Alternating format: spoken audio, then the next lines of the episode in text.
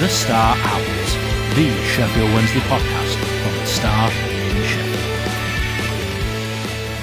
The restart is the end, so it seems one door opens and several close. But Sheffield Wednesday are back up and running with on-field matters at least proving pretty positive. Welcome to the Star Owls as we look back on the first week of the restart for Wednesday and look ahead at what is to come this weekend. I'm Liam Hoden. Joining me first, he's one half of the Stars Owls writing duo. It's Joe Crann. How are things, Joe? I'm not sure whether people are aware that you're still kind of not trapped in South Africa. That makes it sound uh, a lot worse than what it is. But you, you've not been able to join us back in uh, Sheffield so far. How's, how's, things for you? Yeah, yeah, that's why I, am in a hoodie and you lot are both in shorts. Um, no, it's, it's it's fine. You know, it's it's the it's a situation we deal with. Uh, luckily, I work with some good people like you guys who make my life a little bit easier. So um, I'm surviving. I would prefer to be at games. You know, I won't lie, I'm very jealous of Alex getting to go to the matches, but what can you do? And yes, you spoke about in there completing our Owls writing duo, Alex Miller. How are things with you, Alex? Obviously, a lot warmer than uh, than what Joe is at the minute. Yeah, it's it's too hot, Liam. It's too hot. It's ridiculous. I can't, I, can't deal with it. I've, I've, been working outside all day, and my laptop's frozen twice with uh, with overheating. So, uh, yeah, can't complain.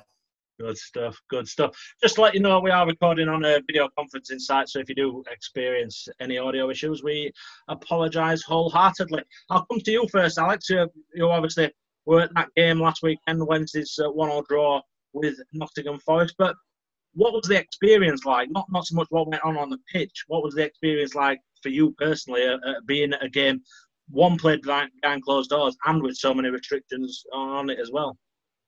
Yeah, utterly bizarre. I think is the best way. There, there was a point. It, it, was all sort of quite manic to begin with. So, um, for, for, maybe the listeners that aren't aware, you, you, usually you've got a good couple of hours in the ground before the start of the game, and you you sit and have a bit of scran, and you you're chatting away to, to colleagues from, from maybe other organisations that, that cover Wednesday. Um, but yeah, I mean, we, we we sort of ushered into the ground quite quickly. We sort of frog marched up to our our seats in the press box. Um, you know, the, the, written media don't actually have access to the press box itself, um, so, so, we're sort of sat in the in the seats around that um, in in the south stand. Um, and then yeah, so everything's sort of quite quite quick and um, coming at you 100 mile an hour. And I, so to that end, it wasn't completely different. Obviously, the logistics were, but the feel of it maybe wasn't. After about 20 minutes of the game, I was sort of sat there and, and you, are looking down at this match, and it, it, was just sort of like this this moment of what on earth do we spend our lives obsessing about this for? You know, it just it it completely debased the whole concept of football down to exactly what it is, which is 22 blokes kicking a ball about. You know, it, we we could have been watching a a park game or anything. Um, so yeah, utterly utterly bizarre. Um, you know, we spoke to Gary Monk straight afterwards via Zoom call. You know, all also sat up, sat up in the stands, um, and you know the the technical difficulties there. They're always going to be sort of teething problems and stuff. Uh, but yeah, we, we got through. The club did uh, did brilliantly. I've got to say, in, in sort of assisting us. But yeah, in, in terms of the uh, the actual experience itself, like I say, just really really surreal. Um, and and thankfully, you know, as I'm sure we'll get on to, uh, Wednesday ended up nicking a point that they thoroughly deserved. Yes, uh, uh, certainly did. Uh, uh, Joe, what did you make of the uh, the performance itself? Then, before we get into the uh, ins and outs of the, the personnel involved, what what did you make of it as a performance overall? I think probably fair to say that it were at least a point deserved for, for Wednesday. Yeah, um, I mean, I think to say it was an improved performance on the Brentford game is probably a little bit of an understatement.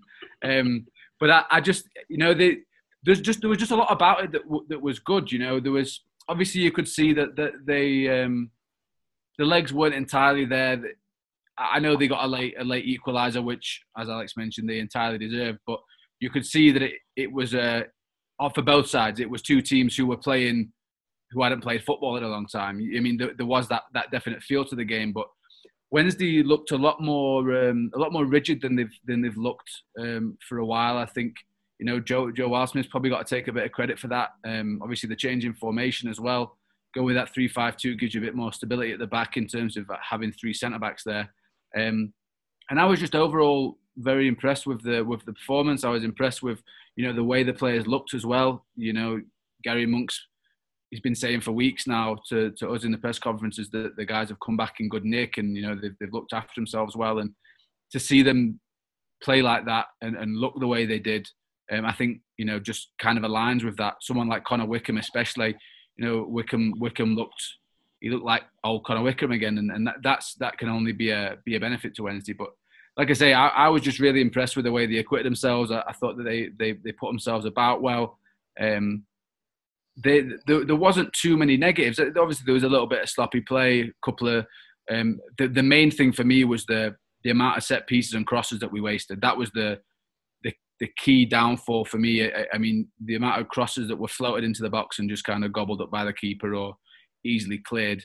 Um, that that was that's definitely something that I'm sure sure Gary's been looking at. But for the for the overall performance, I uh, other than getting three points, I don't think you know you could have asked too much more from him. Alex, obviously, the the day kind of kicked off uh, in in big fashion when the uh, the team was announced and, and, a few surprises on there and, and formation uh, as uh, touched on as well uh, been been different than what would become used to in the main from uh, from Gary Monk's side.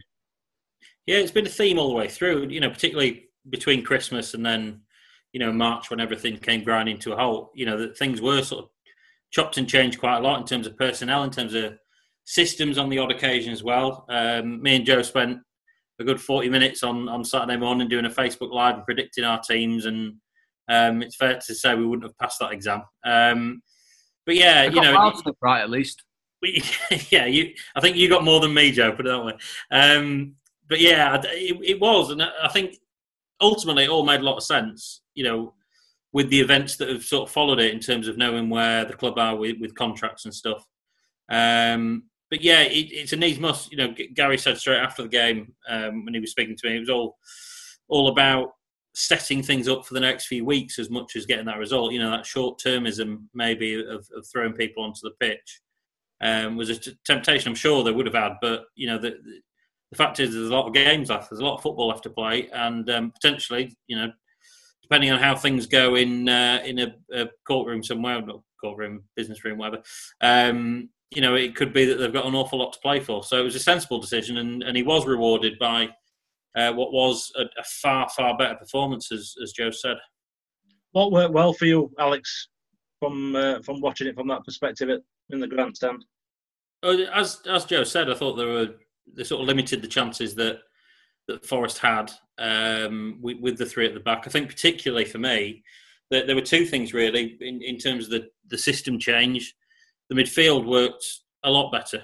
Um, I think having having Luongo back, and we've sort of waxed lyrical about Luongo. He's been one of those players that the longer he's been injured, the the better player he's become, really. Um, but yeah, having Luongo and Lee as well, having their legs around Bannan sort of freed Bannan up to a degree. I think he was sort of able to drop into two other positions and, and have a bit more. He, he looked to be moving free, freer as well. You know, we can't sort of underestimate how how war torn that squad was really before the break and, and how many of them were carrying injuries and, and all that sort of thing. Um, but that midfield three worked really well, and if, if there was a, a, way that they could possibly get those three into the team for this run of eight matches in, in 24 days, I, I think you'd take it, but it, it's not going to be likely.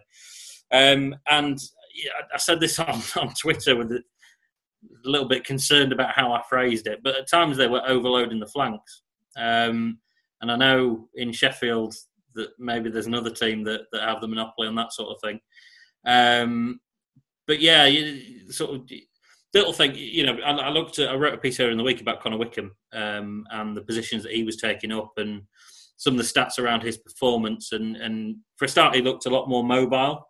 Um, and he was getting around the pitch, but you know, he, put, he I think he put in four crosses in the day. He kept popping up, and and you know, Harris was overlapping him you know, Wickham's got a, obviously a natural left foot, uh, which which helps. So yeah, they, they were sort of really making the most out of those wide areas, um, and and Forest frankly weren't prepared for that. And uh, and as Joe's alluded to, you know, if the, if the crossing had just been that little bit better, um, you know, we, we, we, might well have seen a, a fairly handsome Wednesday win. Um, but yeah, you know, it, it, was in terms of the system and how that came off. I, I don't think Gary Monk can can probably do much more, and it's up to the players, you know, if they are going to continue with that, to uh, to make the make the most of it. it's one of those things in it which suggests that a, ma- a, manager needs that bit of time to work on, on his own plan and somebody coming in midway through a season as, as Gary Monk did um, he never really had that opportunity to get his get his teeth into them and hopefully this is a sign of, uh, of things to come as, as it gets his, his teeth into the uh, into the players on, on the training ground Joe, obviously, when the team was named, the, the big notable factor, no player that was approaching the end of his contract, or at least hadn't agreed to, to stay until the end of the season, were included in the starting eleven. And we've probably seen over the last few days uh, why why that's been the case. But in terms of the ones that are still going to be around, some decent performances overall. Yeah, um, like I say, I, I think looking, like you said, looking at what's happened since, you know, I don't think the the starting eleven was any real surprise. You know, he's obviously focusing very much on the people that he can rely on being around and rely on for you know even if it is just till the remainder of the season. And um, obviously you've got Atinu who's joined that list now. Um, so I would imagine that we'll be seeing Nuhiu on the bench at least um, this coming weekend. And I think that I just think that the I, I think the, the formation is suited to to the players we have um, at the minute. You know, I was impressed with uh, with Kadeem Harris against uh, against Forest. I thought he put in a really good shift. Um, his crossing needs to be better. There's no getting away from that. But you know, it was good to see him getting back, and he was making a few challenges at the back as well. And you know, Murphy put a shift in as, as well. And I think Kevin Lee looked good. Kevin Lee, like you know, he, he looked back to his kind of classy self. There was a couple of nice bits where he ghosted in and does that, you know, that, that kind of thing that Kevin Lee does when nobody really knows he's there, and then all of a sudden he's he's, he's getting on the end of something. I think he should have scored. You know, there was that absolutely ridiculous block that I've still to like to even now I, I don't know how that the fellas managed to keep that out. Um, and there was another one where where Jacob Murphy sort of cut one back to him that he, he got on the end of, and I think uh, again as as Alex mentioned, Luongo being there just it, it just allows it allows Bannan to move. You know, th- there's no getting away from the fact that Barry Bannan is the creative hub of the Sheffield Wednesday team. You know, if if he can put in a performance, you know, Wednesday have got a chance, and and I think that that's that's one of the key things with uh, with Luongo being back is it does give um, give Bannan that, that kind of freedom. Um, I thought we played with a, with a lot of width, it, which is good. Um, you know, when you've got players like Wickham and Rhodes in the box, you want to supply them. So that's that's the key now is is making making sure that that width actually turns to something productive rather than just being you know a few hit and hope crosses. I mean, even if you look at something something like the set pieces, we were floating all these set pieces, and it wasn't till till the Cruz came on and just whipped one in that we you know we benefited from it. And I think that if we can see more more of that kind of delivery, um, then maybe maybe we'll have a bit more more of a chance of, of, of getting some goals from from Rhodes and, and Wickham. And you know we know the quality they have. Um, it's just about supplying them, and hopefully that can that can, they can they can kick on going forward and, and get a few more before the end of the season. There is um, a point worth making, I think, on the crosses. Um, and obviously, the, you know those those are the stats that jump out. i have done a little bit of digging today on Steven Fletcher and, and some of the stats with him on the pitch and, and without him on the pitch, and the the crossing accuracy with Fletcher on the pitch has been thirty five percent, which is high. You know, it, it's high for for, for yeah. a championship. Without him, it's twenty five percent. So it, you're absolutely right, Joe. You know, it was it was a little bit ponderous in the crossing, and it was sort of floating it up. But there's also an onus on the guys He's that are on the end. well, it, you know, if if someone like Fletcher, it's obviously his main, you know, it's his best attribute, isn't it? If he if he's bounding defenders out of the way, and you know, if you've got to put it on someone's head from from 30 yards, the, the crossing percentage is going to be a lot smaller. If you've got someone that can give you a bigger zone to aim at in being physical and in being first to the ball and having the confidence to to barge people out of the way, and you know, we're probably looking at someone like Connor Wickham um, to take take the brunt of that. And obviously, there's there's Big Atty as well. Um, but yeah, the, the, there is an onus on on the uh, the target men as well, as well as the crosses of the ball, and, and no doubt, you know, that's something that they've been working on this week. You've touched on Jordan Rhodes' involvement. Is this the latest of Jordan Rhodes' big chance to uh, kind of establishing himself as a, a, Sheffield Wednesday player? What what's kind of been said about Jordan this week, Alex? And, and what did you make of him last uh, last weekend? Yeah, obviously I've been at the Star for a year now, and the number of stories that I've done on Jordan Rhodes' New Dawn with Sheffield Wednesday. Um, yeah, I mean it was it was encouraging. Look, he, he didn't do anything particularly spectacular. He had a, a couple of half chances. Um, there, there's always a lot of talk about Jordan and, and his style of play and, and playing to his strengths. Um, but what I was impressed with both him and Wickham is they sort of dropped in and they and they did the stuff that we you know we've spoken on this podcast a, a couple of times about the stuff that Fletcher does and, and perhaps isn't best known for. Um, and and they both did that. There was a number of times that he had sort of midfielders and, and the wingers sort of bombing bombing on beyond them. You know, with them having dropped in and they were creating play for them around them. Um, yeah, I mean, in, in, terms of a goal threat, I've not I've not looked at you know any XG stats or any newfangled stuff like that. But um, yeah, I, I, I, think look, he, he's going to have to be used. He's going to have to play a lot of football, isn't he, over the next few weeks? And if he can get a goal and, and try and get things rolling, then then who knows? But um, yeah, I, I, was certainly uh, Nottingham Forest away aside. That that performance aside, um, which was obviously you know something a, a little bit different altogether. Um, it, it, was possibly the uh, the most encouraging Rhodes performance that I've seen in, in terms of you know his contribution to the game. Yeah. Obviously, this week, big big news in terms of personnel. Um, Black Wednesday, you could almost call it, in terms of the amount of people that have uh, have probably ended the time at, at, Sheffield Wednesday. In particular, Sam Hutchinson and Sam Winnall. Certainly, the door's been closed on them; they've been released, which is not particularly surprising to say the least. When we look back, Joe, on the, the two Sams' contribution to Wednesday, one of them obviously a tremendous contribution, another one less so. What what are your thoughts on uh, Hutchinson and Winnall? I I think there will be very very few Wednesday fans who are happy to, to see Sam Hutchinson go. Um, whether you know, there's been a lot's gone on. Um, there's been a lot said, but I was watching back that that goal, that diving header that he scored, and the celebrations after that goal, and just how can you hate a player like that? You know, he's just Sam Hutchinson is is I think every club needs a Sam Hutchinson, and um, I just hope that we we have those players going forward. We have those leaders in there that can that can dig out you know dig out performances and dig out games for you. Um, look, I understand it.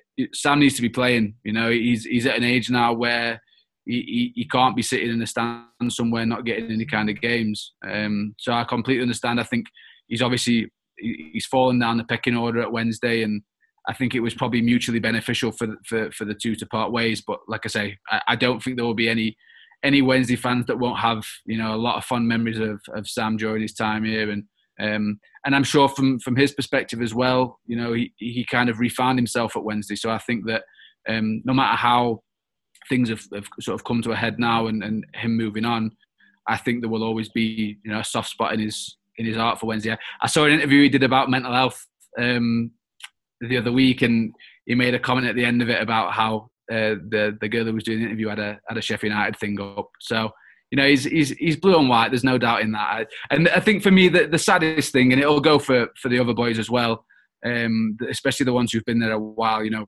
obviously Kieran Lee and, and, and have signed on for the rest of the season, but they might be going as well. But with with Fernando going, I just think it's really sad that given the situation we find ourselves in, you know, there's no chance for just like a you know a little bit of a goodbye. I would like to think that when you know when the dust has settled and we're allowed people back in stands and stuff like that, that look, I'm not gonna I'm not gonna um, hold my breath, but I'd like to think that that some of the guys like Sam would be invited back you know, just come back for a game and, and they can sort of say their goodbyes that way. Um, Sam Winnall, I don't think we ever really saw the best of Sam. Um, I think, you know, he, he didn't get that many chances. We did see on a couple of occasions what he what he was capable of, but um, obviously he went he went off to Derby on loan, and I, I just don't think that that move ever you know really worked out for anybody, unfortunately. No, no. Certainly on Sam Hutchinson, you, you, you're totally right in terms of contribution to Wednesday. It's been he's been one of these standouts of this kind of this modern period, this Chansiri era. Obviously, was there before, and and uh, probably has a lot of thanks towards uh, Stuart Gray for what he did for uh, for his career. But um, in terms of the last few years, fantastic. And certainly there were long periods where whenever Sam went in the side, he was a player that you probably missed more than anybody else in terms of that bite in midfield. And he seemed to learn to control that bite more and more as time went on. And uh, yeah, I don't uh, think I've ever seen a person who loves tackle as much as Sam. It's for a person who got injured as much as he did to go for tackles like he did was just yeah, can't fault him.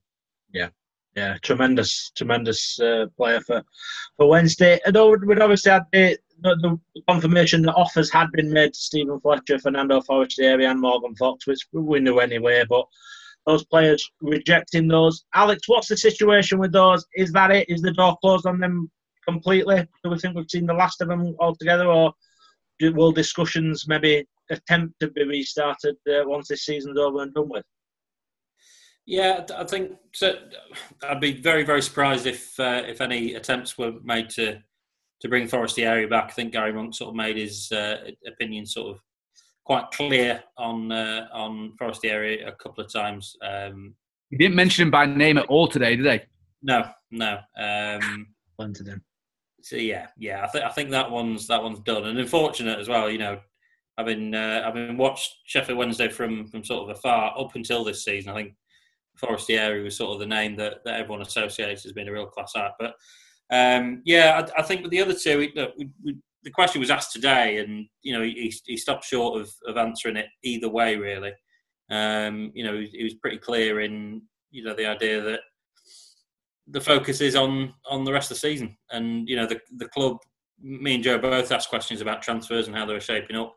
Um, and yeah, I think I think the club, like a lot of championship clubs and, and clubs up and down the football league, are sort of assessing where they're going to be at before they can really put put wheels into motion on that sort of thing. He did sort of hint that maybe some approaches had been made for um, for a couple of out of contract players, um, but yeah, in terms of a definitive answer on those two, yeah, look, I'd, I'd be surprised if the question wasn't asked at some point. They haven't been able to to get it done and dusted um, for for the end of the season, but I think once maybe Wednesday know what division they're going to be in next year. It'll make those those conversations a little bit easier from from both sides. From Wednesday, from maybe what they can offer on a, a financial perspective, and and for the players, you know, they're both at different stages of their career, but I don't think either of them see themselves playing in, in League One. This is it, it? A lot of things that have been sorted out by this, well, certainly by this point, but even if we were at this stage of the season, players that have an idea of where interest from elsewhere would have would have lined, where, where what clubs that have majority of clubs would have made contact if they had any interest, and and they kind of know when it came to the offer from the club they were already at, what situation they were going to be in, and what alternatives they had on the table. That's just not going to be the case. Um, will be for some, for, for some, but there'll be plenty of clubs in the championship who are waiting to see what division they're in, waiting to see what next season looks like. Will fans be allowed in from the start of next season? Uh, how many, and things like that. All that's going to determine this. So it's, it's, it's strange. Players usually have a lot of power, and despite the fact that clubs aren't going to have a tremendous amount of money, players in this situation are still going to have a lot of power in this scenario because they can't afford to turn around and say, "Well, I'll just wait and see what my options are." Uh, just just taking the risk there that the, club that they're already at has, has kind of moved on and, and, looking for something else. But it'll be interesting to see how, how that plays out. In terms of those three and their contribution to Wednesday, I'm sure we could do a full podcast on Fernando Forestieri and his uh, kind of story. Maybe, maybe we will at some point. But for me, it's always been a case of not really particularly fulfilled his potential in a Wednesday shirt. Um, uh, that fantastic first season, really, really good. But then from that second season and, and, kind of kicking it off in the manner that he did by refusing to play at Norwich, I think from that point, it's just never. It's only been in fits and starts uh, for me. Uh, Joe, how do you kind of reflect on Forestieri's time uh, at Wednesday? So I, am a bit of a sucker for Forestieri, to be honest, and I think that that goes back to Carbone Di Canio, and you know the the that I think it's it just kind of feels like a reverse a reverse thing to me. Like I, I, go back to being a kid with him because of what he can do with a footballer. I don't think there will be many people disagree with me in, in terms of I don't think there's been a better footballer at Wednesday in terms of actual, you know, technical ability than, than Forestieri since the Premier League days. Um, and one thing that is interesting with me is I think that that Norwich thing, it, it never really recovered from that, from a from a sort of a, a fan perspective, the way people looked at him.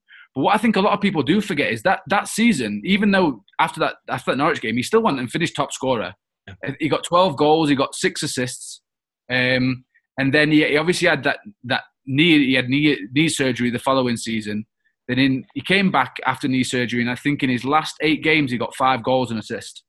Um, and yes, he's dropped off a little bit since then, but I do think he's been played out of position quite a bit.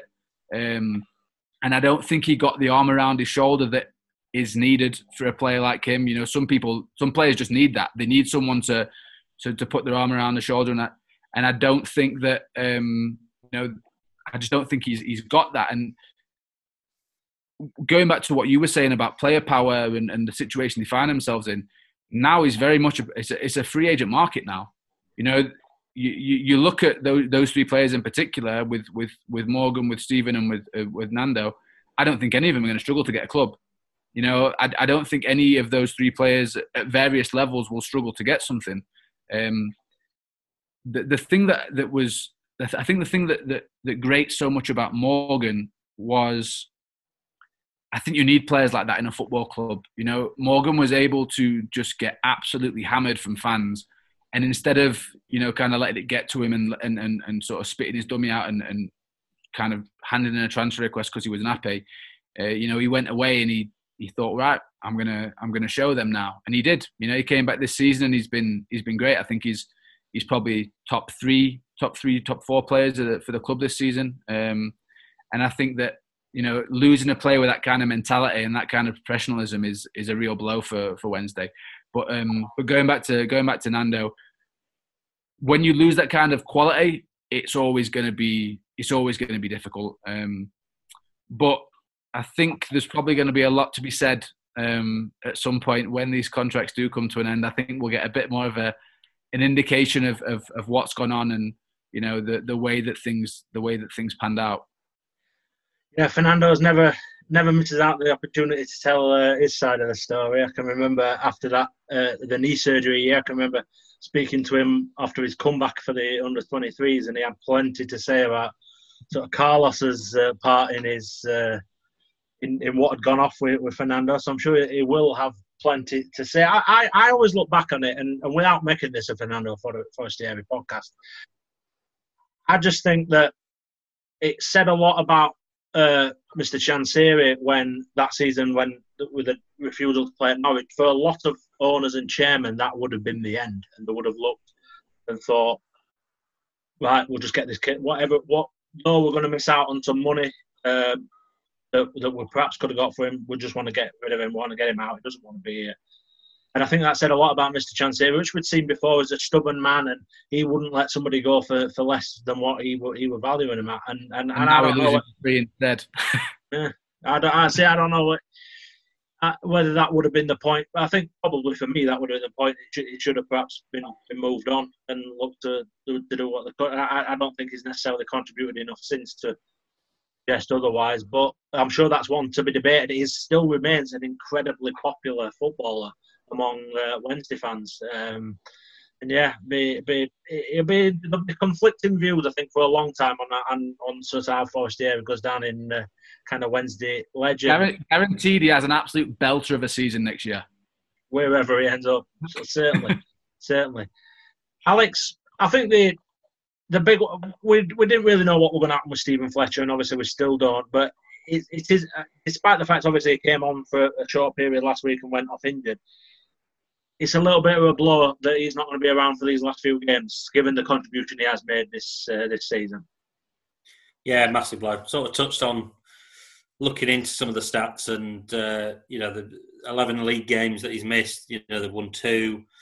It was his injury that sort of really exacerbated the the poor form that they, they had out, coming out of Christmas, and you know both Gary Monk and Lee Bullen and I think Barry Bannan as well. You know, you can't get three more senior, you know, people in the in the Wednesday camp than those three. They've all talked about the confidence hit that um, you know a, a, life without Fletcher sort of had on on the team and on the you know life at Middlewood Road. I guess you know it, it, it's a whole week thing. You know, we, we see them on a on a Saturday or on a Tuesday or Wednesday night, whatever. It's it's the uh, the emotion sapping week that, that I think is something that's maybe not been talked about enough um, with, with, Sheffield Wednesday. And Steven Fletcher was a big part of that. You know, it's not only just the goals and, and sort of bringing other people into play that we, have spoken about a couple of times on this podcast.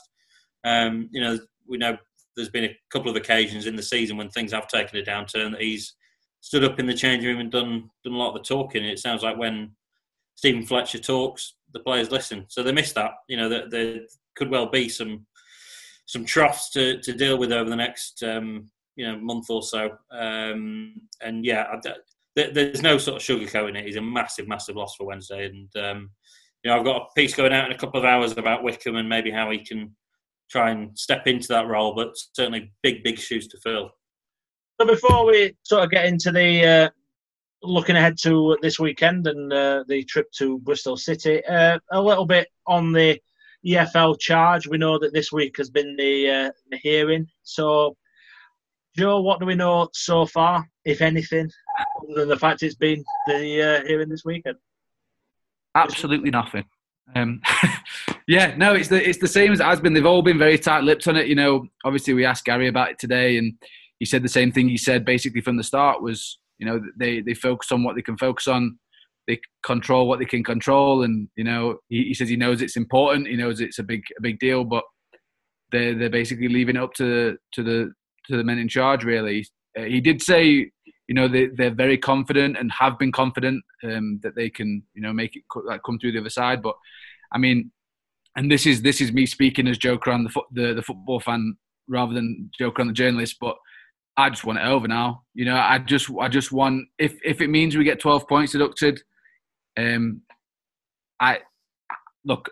Obviously, I don't want us to go down, but if we could get twelve points deducted and, and we can get to a point when we're at least twelve points clear, I'd take that in an heartbeat and just get it done with and move on with our lives. Um, Because this has gone on for so many months now, and um, look, they they obviously think that they that they you know that they're on solid ground and they, they can they can achieve a, a not guilty on this on this whole situation. But um, like I say, if if it if it was a if you had to take a, a guilty situation, it didn't take you down and you could do that without having to appeal and without having to take it to you know the, the next level and have it drag on for another few months i'd take that because at this point it as much as the players say it doesn't um, it doesn't affect them as we've alluded to earlier it does affect your plans for next season it does affect the kind of players you can bring in so if you can if you can put that to bed and you can move on with your life then i, I think that would be uh, that would be the, the the main aim now even if it means taking a bit of a hit and accepting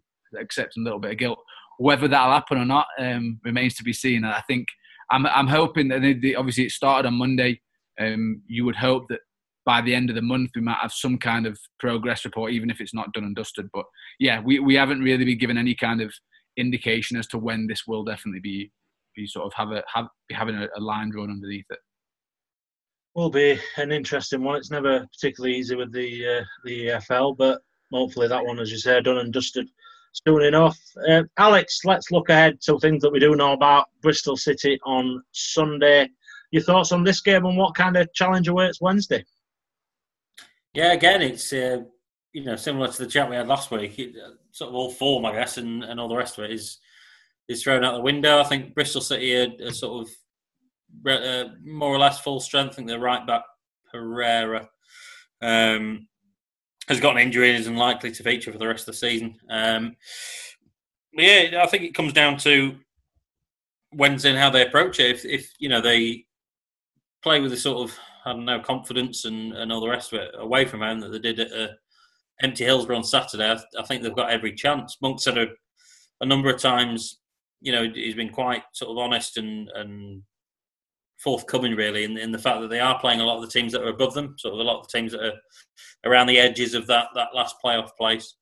Um, and you know that, that Wednesday have proven that they can certainly mix it with, with those sides on their day. Um, so yeah, it's, it's, just about getting the the building blocks really. Again, not wanting to use a, a, cliche, but something sort of started a little bit there. I think on Saturday, you know, it was encouraging. There was definitely something there in, in terms of the shape and the style of play that, that to be honest, we, we may not have seen this all from Wednesday this season. You know, even including that that blitzing run up to Christmas. You know, there, there wasn't a very definite sort of personality to the team and the way they went about it, but but there certainly wasn't Saturday. So yeah, as I say, if they can get something going, um, I think I, I think they've got every chance this weekend. I, I see absolutely no reason why not.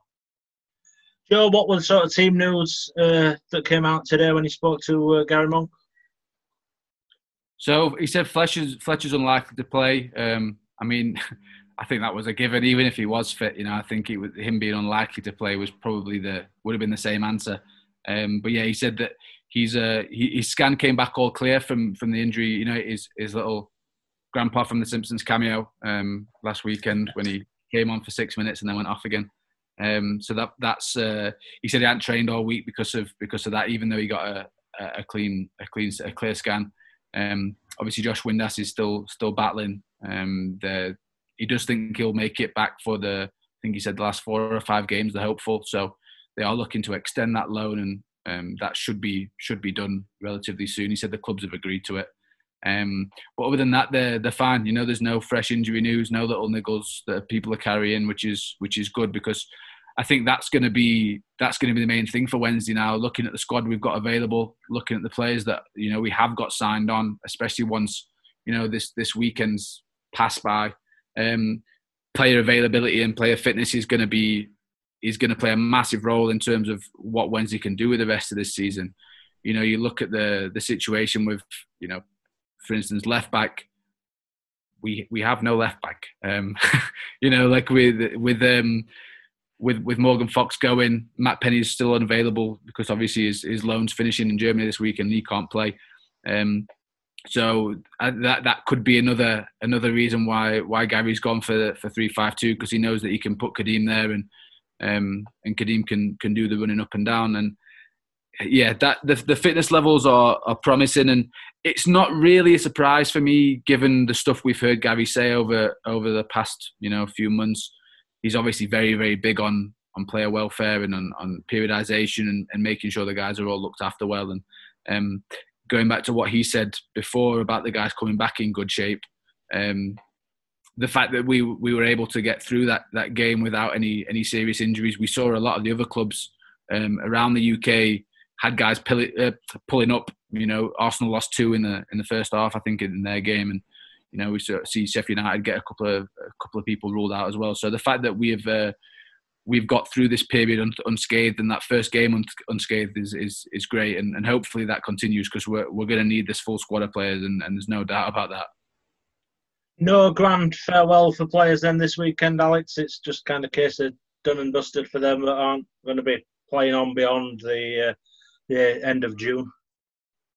Yeah, I, think no surprise. There were some little whispers around about maybe the fact that Morgan Fox might travel, um, which out of the three, you know, probably uh, imagine he, he's probably the most likely. But you know, I, I, think sort of Gary sort of said as much this morning that, that that's probably sayonara for the for the three of them. So um, yeah, you know, it, it, does leave them light. You know, we, have sort of followed. It's been a running commentary really as, as different things have been confirmed on how many outfield players they've got. Um, I put it at 15 outfield players, including Hunt and Urhoghide. Um, you know, you got the likes of, of, Liam Shaw and Conor Grant on the edge of that as well.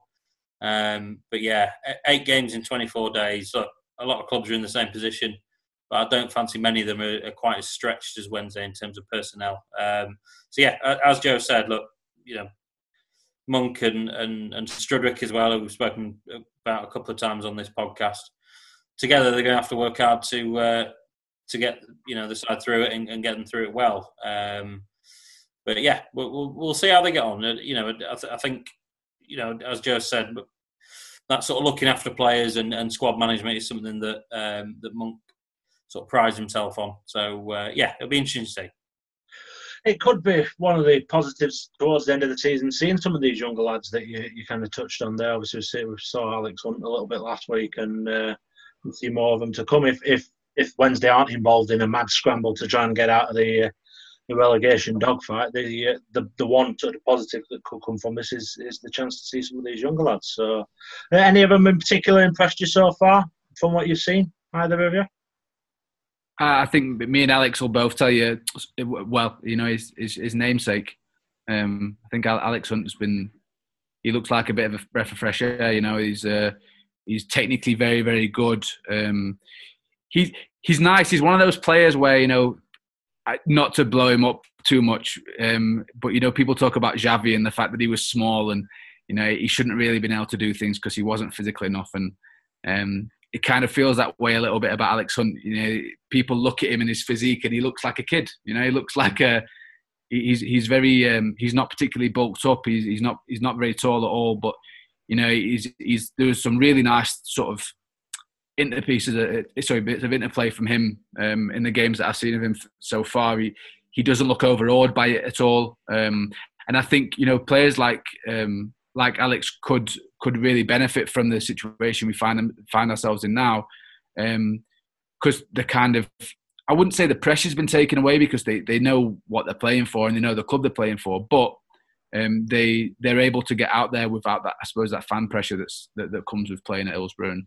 um, yeah, there's there's a few of them. You know, I've, I've spoken to a, a, few of the players now, and obviously spoken to Gary about it. And there's a there, there does seem to be very much a um, a positivity around the young boys that are coming through at Wednesday at the minute. Um, obviously, Alex and, and Osaze are at the, the, top end of that because they've played. Um, but you know, there's there's guys like Connor Connor Grant as well, who's who's in there. Um, and I've heard a lot of good things about uh, about Manuel Hidalgo as well, the, the the young lad who's in the under 23s. Uh, I don't think he'll play any kind of role this season, um, unless you know, obviously they need to bring in some players. But um, next season that could be an interesting one to go. At. Uh, but yeah, like I say, I mean, I think I, I, probably speak for, for, for both myself and, and Alex when, when we say that you know Hunt is one of those players that I think is really is really pushing for a you know that that starting berth spot now. Uh, Alex Hunt is my favourite player in the world in world football. Now, just uh, I mean, he only played for 16 minutes on on Saturday, but um, like Joe's already said, I, I put a clip on Twitter of one of his passes and it's just that thing. You know, he, he had three. He, he, sort of got got it with his his back to goal um, in his own half. He, he, had three easy passes. He had another. You know, he, he looked left. There was another easy pass. He, he, threaded one through to sort of start an attack with uh, with Moses Odubajo. But sort of the biggest thing for me was, which is a bit different actually to some of the games that I've seen him play previously. He was getting the ball, he was passing it, and then he was pointing. Like he, he was pointing where he wanted Barry Bannan to go, and he was pointing. Yeah, Baz is wearing off on him. Yeah, well, you know, but but that's something that, that that's sort of been a narrative with with yeah. that the two of them do. That you know they've got the same agency. Um, Bannan sort of made it quite clear that he he sort of got his his arm around him. Um, so yeah, very very exciting indeed. Yeah, I've, I've seen a handful of under twenty three games. That actually the the one player that really really stood out as, as being the best player in the under twenty threes was Osaze Urhoghide. You know that was before that he you know he'd got into the first team and and have those performances at Brighton and Leeds. But Connor Grant as well is one uh, who we know that is training with the first team, like we've said. Um, but yeah, really sort of bright and uh, a bit of a goal threat as well, um, Connor Grant. So yeah, Monk, Monk, said after the game as well. It's probably worth mentioning that, that all of these players will be involved in in some way, shape, or form before the end of the season. So uh, yeah, something to look forward to certainly. Just before we finish, um, I wanted to touch on the fact both of you have wrote incredibly well this week about the sort of Black Lives Matter um, sort of movement and um, the uh, the way that football's kind of addressed it and things like that. I just wondered if, for, for anybody who's not particularly seen these pieces of, uh, or, or, or what, uh, if you can turn them towards them, if you've got anything you'd like to kind of add to what you what you've said, uh, maybe come to you first, Alex.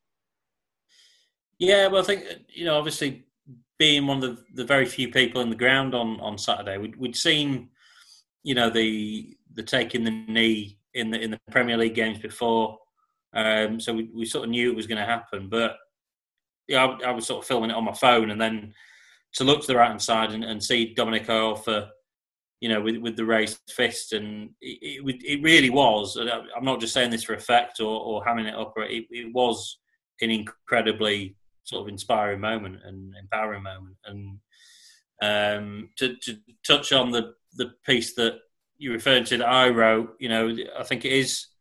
Look, the information's out there, you know, and it, this this has been a the you know the centre of international conversation now for for a number of weeks. Um, and you know that education does need to continue, but the information's out there. There's no, there's no excuse for ignorance around the meaning of Black Lives Matter, the meaning of the raised fist, that sort of stuff. You know, the, the information is at your fingertips, like like no generations ever had before. Um, I think you know it's about self-reflection and being honest. John Barnes speaks really honestly um, and very well about the, the way that you racism is, is just you you are a racist or you're not a racist and and the fact that that's that's sort of the narrative, and it's just not true. We we all carry prejudices. Look, I, I'm sorry talking as a middle class white guy that that's never had to even begin to to comprehend any any of the issues that we're talking about. But it's about sort of understanding the prejudices that we do have, um, and and being sort of self critical. In that in that piece, I sort of spoke about the sports journalism industry and you know, we're we're all the first. Liam, I know I know you speak to um, to Darren Moore quite a lot. He's sort of at the centre of the, the conversation about black managers, and you know, it's it's a it's a constant sort of narrative for, for sports journalism to to almost point that finger at, at what more football can do. But you know, across four different sports, you know, for, for different companies over the last five years, I've you know I've sat in, in press boxes all around the country, I, I, I think I can probably count the number of, of non-white journalists that I've shared a press box with on, on one hand. You know, there's different conversations about women as well. Um, on, my, on my sports journalism course, there was only what in, in, I think 40 a 40 strong course there was only one BAME um, participant in that course so for some reason sports journalism does have a, a monopoly on sorry, white people have a monopoly on on the dream of, of writing or broadcasting about sport, and it, it's something that needs to change. You know, as I said, you know, we're, we're, three of us are speaking as as white people that don't have to to deal with these problems, and you know, certainly, you know, sports journalism holding up that mirror on on the problems that people have sport and in, in society would be helped if um, you know there were more opportunities for for for black people to uh, to sort of take the pen as it were. Yeah. You got anything you'd like to uh, to add, Joe? I I, th- I don't think there's anything necessarily I'd like to add. I mean, you know, I, when I when I wrote the piece that I wrote, having lived in, in South Africa for the last you know best part of a decade, um, I think I've learned a lot about myself. I've learned a lot about what it means to be a you know a straight white man, um, and the sort of the benefits that naturally come with that. Um, so I put a lot of uh, put a lot of thought into the piece that I put together to to make sure that I didn't come across as you know a bit of a you know a bit of a white knight saying you know kind of patting myself on the back about you know the way that I think and all that kind of stuff. Um, yeah, so I don't think there's anything I want to add. I mean, it, it's for me, it's just all about educa- education, mate. It's all about you know trying to tr- trying to to make sure that you're willing to to listen to different opinions and, and, make sure that you are able to sort of get a grasp on what the whole whole movement means. And um, I, I, think that what was kind of the crux of my piece was the fact that Wednesday, you know, they, they did the right thing and, and they, they especially owed it to, you know, the players of, of colour that they have in their team. Um, you know, you've got a lot of other clubs who've been very vocal about it beforehand. Um, and I think you might have had a situation where players like Dominic Iorfa and Liam Palmer and, and Kadeem Harris and Jacob Murphy, and they they kind of look at their club and they go, well, what are you, what are you guys doing? Um, so I think Wednesday were right to do what they did. I think they they've handled it well. Um, the fact that they kind of doubled down on it as well afterwards, you know, they, they, they posted the original thing and then doubled down and, and, said no, you know, we're, we're not backing down from from this standpoint. I think was was really really good for them, and um, it made me very proud to be a Wednesday. You know, I think that that's that's um, that's the, that was the crux of it for me. And um, yeah, it's a it's a very difficult subject to talk about, as as I alluded to earlier. Um, we're not really the people that should be telling you know telling the stories because we we don't know you know we we don't know that I've never been you know I've never been profiled when I walked into a shop before you know I've never walked into a into a into a news agents or anything like that where even if I've gone in in a hoodie and a cap, no one's ever gone, oh, well, you know, we better keep an eye on, on him sort of thing. So yeah, we, we can't we can't even begin to imagine the the sort of struggles that people have gone through. And I think that the the reason I wanted to write my piece is because I just felt like we have a platform and we should try and use that platform to, to the best of our ability. Um, but we we it, it needs to keep going. You know, people need to keep learning, and hopefully one day in the in the in the not so distant future, we we start to make some real progress. I think that's it. It's about continuing it on, uh, and I, I think football's done a good job in itself in these last few weeks where it's not just looked like a token gesture and it's felt like there has been a real movement and supporting people and there are so many we, we know about the proportion of players uh, that are from uh, BAME communities and, and and things like that and it's important that this conversation keeps having look I think we've seen it that there are people who are never going to listen and Yeah, you can try all sure. you can uh, you can try all you can uh, but they're not. They're not going to listen but it, there are plenty of people out there who, who can be educated on this, and, and we're, we're all included on that, and we won't be arrogant to think uh, that, that, that we weren't. So it's something that will continue, and, and I think that the Star we're going to look to continue doing what we can and, and highlighting these issues as, as much as possible uh, going forward and, uh, and addressing it, and, and hopefully, hopefully. Things can sort of start to change bit by bit, um, but yeah, as I say, both Alex and Joe writing incredibly well on the uh, on the topic and writing from the heart as well. Uh, again, not not no sense of tokenism from either of that. It's just really good, strong writing and um, well worth reading. So search uh, search out for them on uh, thestar.co.uk. Um, and that's pretty much it for this episode of the Star Owls. We'll be bringing you uh, episodes regularly throughout the uh, the next month at least. Uh, so make sure you subscribe to the podcast on Apple Podcasts or wherever you get your podcast from.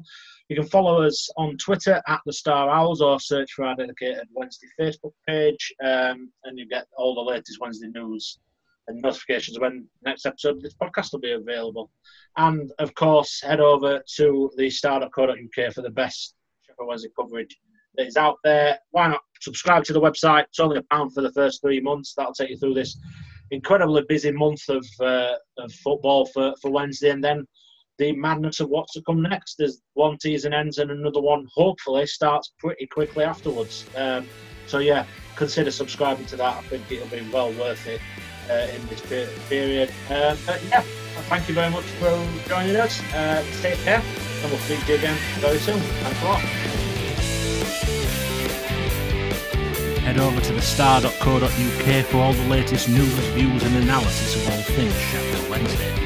Follow us on Twitter at the Star Owls or search on Facebook for our dedicated Sheffield Wednesday page. And remember, you can subscribe to this podcast on Apple Podcasts or wherever